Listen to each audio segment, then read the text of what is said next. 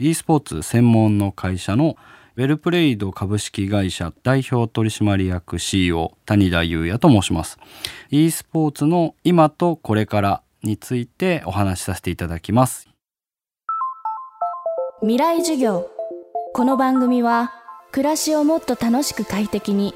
川口義賢がお送りします。未来授業。今週の講師は株式会社ウェルプレイド代表取締役 CEO 谷田裕也さん。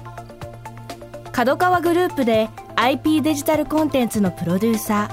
ー。マーベラスでアジア圏向けスマートフォンのゲームアプリのプロデュースを経験した後2015年11月株式会社ウェルプレイドを設立。e スポーツに関する業務全般を手掛けています。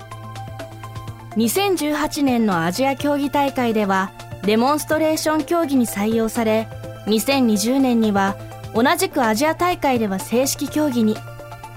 e スポーツはいよいよスポーツの一種になろうとしています。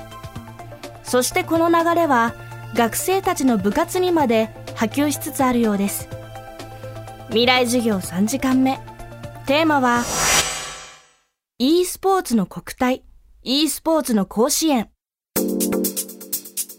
去年はあの茨城国体が茨城で行われたんですけどそこでもぷよぷよとかウィーレとかがですね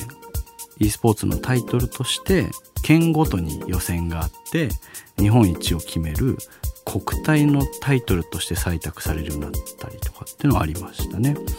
このシーンも去年2019年は大きく伸長しましてステージゼロっていうその高校生 e スポーツ甲子園みたいなのをこう立ち上がったのがあって全国の高校生が部活として参加できるように、まあ、高校の名前を背負って全国から3種目で1300校ぐらいかな1600校ぐらい実は予選に参加して日本一の高校を決めるっていうのがもう去年動き出し始めました。あとは1月に東京都が e スポーツフェスタって言って都の予算で、まあ、小池百合子さんが e スポーツの予算を取るって言ってで日本のいろんなタイトルで、えーと、e スポーツの大会をやるようになったりとかっていうのがあります。そしてこうした学生 e スポーツ選手たちの中から今後は続々とプロとして活躍するプレイヤーが生まれることになります。ここでやはり気になるのが現在日本でプロとして活躍している人たちの収入です。実際のところ彼らはどのくらいのお金を稼いでいるのでしょうか？300人から500人ぐらいは日本のプロはいるんじゃないかな。って思ってます。で、えー、年収とか収入に関しては本当に一部の選手はちゃんとお金が稼げるようになってきていて大会の賞金だけで今までは収入とするっていうことを余儀なくされた選手も多かったんですけどそうじゃなくって大会のリーグに所属することができると例えば国内のとカードゲームのプロリーグがあるんですけどそれなんかはチームの所属として参加することで月に、えっ、と20万とか30万の給料がもらえますっていうことを確約されて参加するリーグが出てきたりとか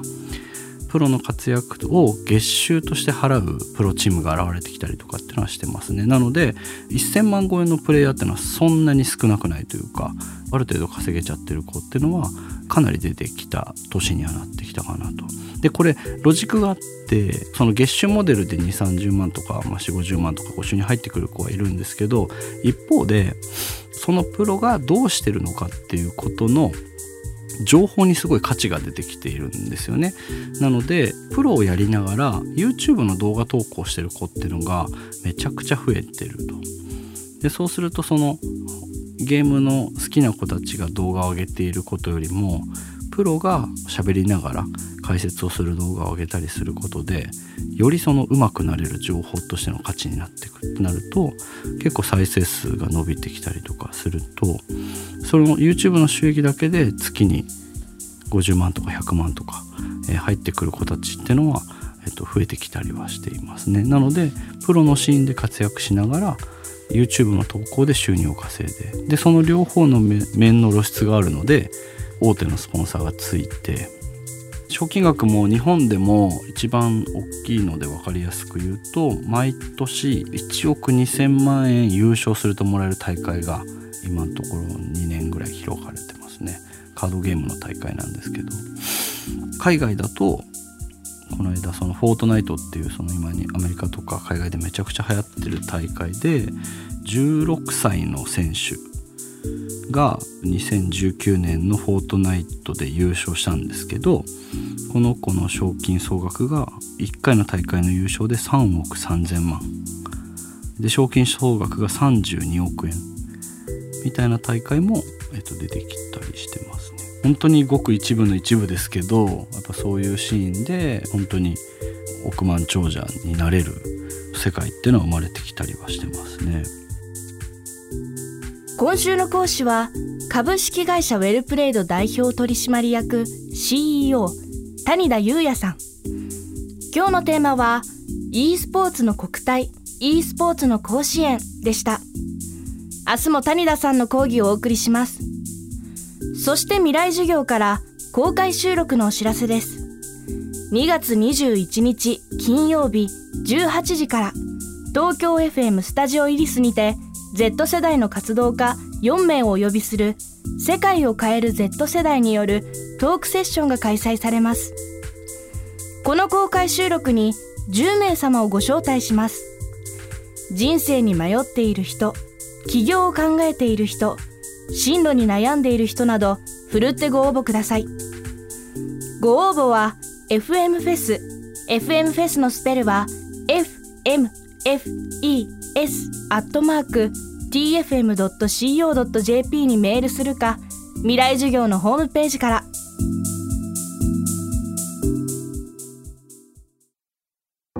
川口技研。階段での転落大きな怪我につながるので怖いですよね。足元の見分けにくい階段でもコントラストでくっきり白いスベラーズが登場しました。皆様の暮らしをもっと楽しく快適に川口技研のスベラーズです未来授業この番組は暮らしをもっと楽しく快適に川口技研がお送りしました。